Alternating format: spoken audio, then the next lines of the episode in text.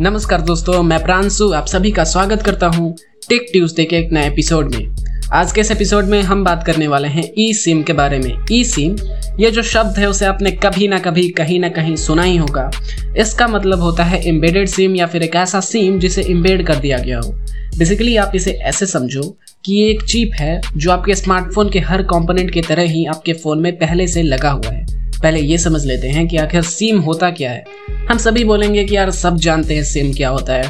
वो एक चिप होती है जो हम खरीद कर लाते हैं और फिर अपने स्मार्टफोन के सिम स्लॉट में डाल देते हैं, जिसके बाद में भरपूर कॉल और इंटरनेट का मज़ा लेते हैं पैसा देने के बाद में।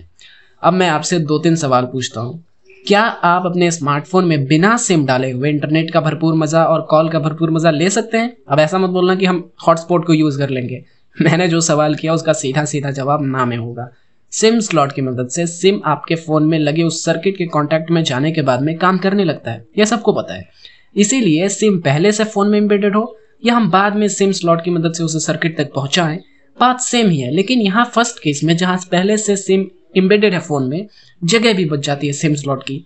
अब दूसरा सवाल, क्या आप सिम के कंपनी या नंबर बदलने से उस चिप का भी डिज़ाइन बदल जाता है जिसे हम यूज़ करते हैं? उसका भी जवाब ना ही होगा। तो फिर भाई अलग क्या होता है उन सारे चिप में? डेटा जो उसमें स्टोर किया जाता है वो अलग होता है उन सारे चिप का।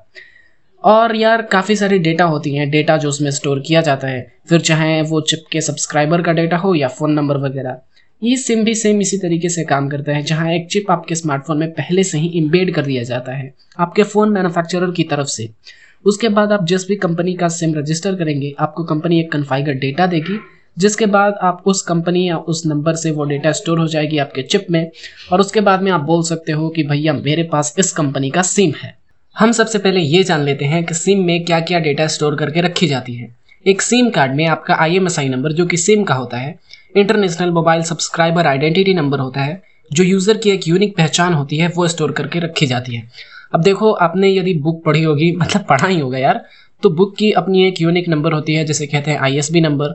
फिर यदि आप मैगज़ीन पढ़ते होंगे तो उसकी एक यूनिक नंबर होती है जिसे कहते हैं आई एस एस नंबर। उसी तरीके से सिम की भी एक यूनिक पहचान बनाने के लिए पूरे नेटवर्क पे उसका एक नाम रखा गया है I M S I number, जो कि होता है international mobile subscriber identity number. ये स्टोर होता है।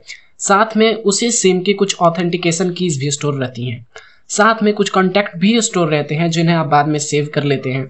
अब इसी तरीके से यदि हम एक छोटी सी चिप को स्मार्टफोन में एम्बेड कर दें, उसके बाद में वही सारी डेटा जो एक सिम कार्ड में होती हैं वो उसी चिप में स्टोर कर दें, तो बहुत ही आसानी तरीके से हम वो सारी फीचर्स को यूज़ कर पाएंगे, फिर चाहे वो कॉलिंग हो या फिर और भी सारी चीज़ें। ई सिम कोई अलग से उड़ के कोई नई चीज़ नहीं आ गई है, बेसिकली ये भी सिम ही है, लेकिन अब हम इसे किसी प्लास्टिक कार्ड की तरह यूज़ ना करके सीधा फ़ोन में एम्बेड कर देते हैं। और साथ में मतलब जगह भी काफ़ी सारी बच जाती है यार, फिर चाहे वो सिम स्लॉट की जगह हो या फिर सिम की जगह हो। क्योंकि यदि आप नैनो सिम कार्ड से भी ई सिम को कंपेयर करते हैं ना, तो भी ई सिम छोटी ही पड़ेगी।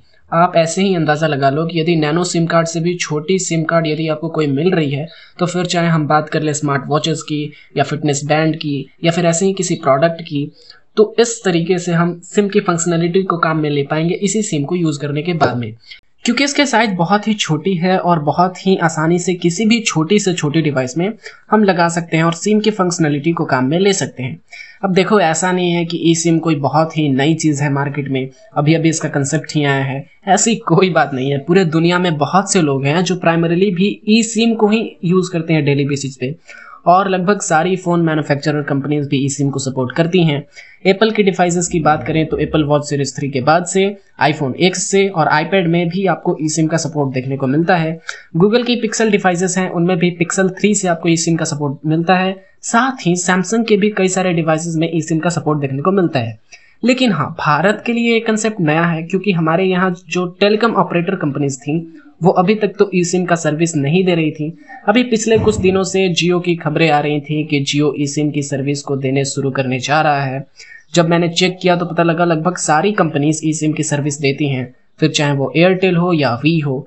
ई सिम को लेने के लिए आपको बेसिकली कुछ करना नहीं होता है। यदि आपका भी ये स्मार्टफोन ई सिम को सपोर्ट करता है और आप भी एक ई सिम खरीदने की सोच रहे हैं, तो उसकी भी प्रोसेस बहुत ही आसान है।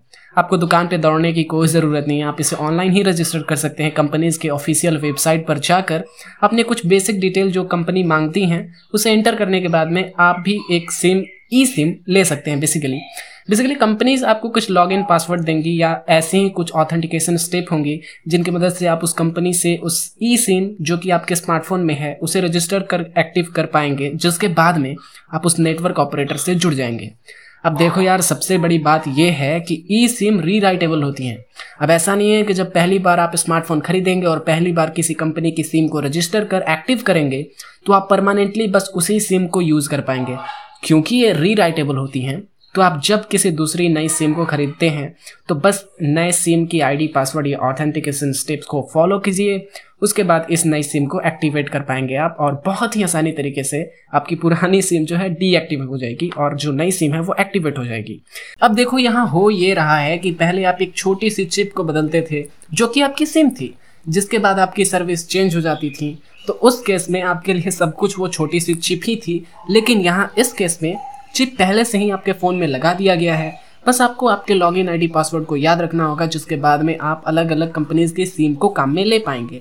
मतलब कितनी अच्छी बात है ना कि आप आपको अपने दो तीन सिम कार्ड्स को कागज़ के लपेटों में नहीं रखना पड़ेगा, ना ही आपको अपने फ़ोन गुम हो जाने के बाद में सिम की चिंता रहेगी। हाँ, यदि बाई चांस आपका फ़ोन कभी खो भी जाता है तो जब आप नया फ़ोन खरीदेंगे तो उसी सिम की आईडी, पासवर्ड डालने के बाद में आप फिर से अपने सिम को एक्टिव कर पाएंगे।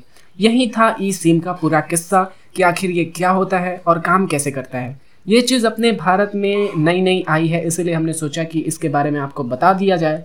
कई तरह के फ्रॉड भी हो जाते हैं, उन्हीं में से एक का नाम है सिम स्वैपिंग। यदि आप इसके बारे में जानना चाहते हैं तो हमें ज़रूर बताइएगा। अब यार देखो, देखना तो यही है कि कब तक हम ऐसे डिवाइसेस को देख पाएंगे जिनमें ई सिम का सपोर्ट मिलता हो, क्योंकि ई सिम का सर्विस भी हमारे यहाँ तो कंपनी शुरू कर ही दी है देना। यदि ई सिम से जुड़ी आपके पास कोई भी सवाल या सुझाव हो तो आप हमें ज़रूर बताएं फेसबुक पेज या ट्विटर पर। यदि आपको ये एपिसोड पसंद आई हो तो आप इसे ज़रूर से ज़रूर शेयर कीजिए। हम मिलते हैं आपसे आने वाले अपने ही किसी नए एपिसोड में, तब तक के लिए आपका इस एपिसोड को सुनने के लिए बहुत बहुत धन्यवाद।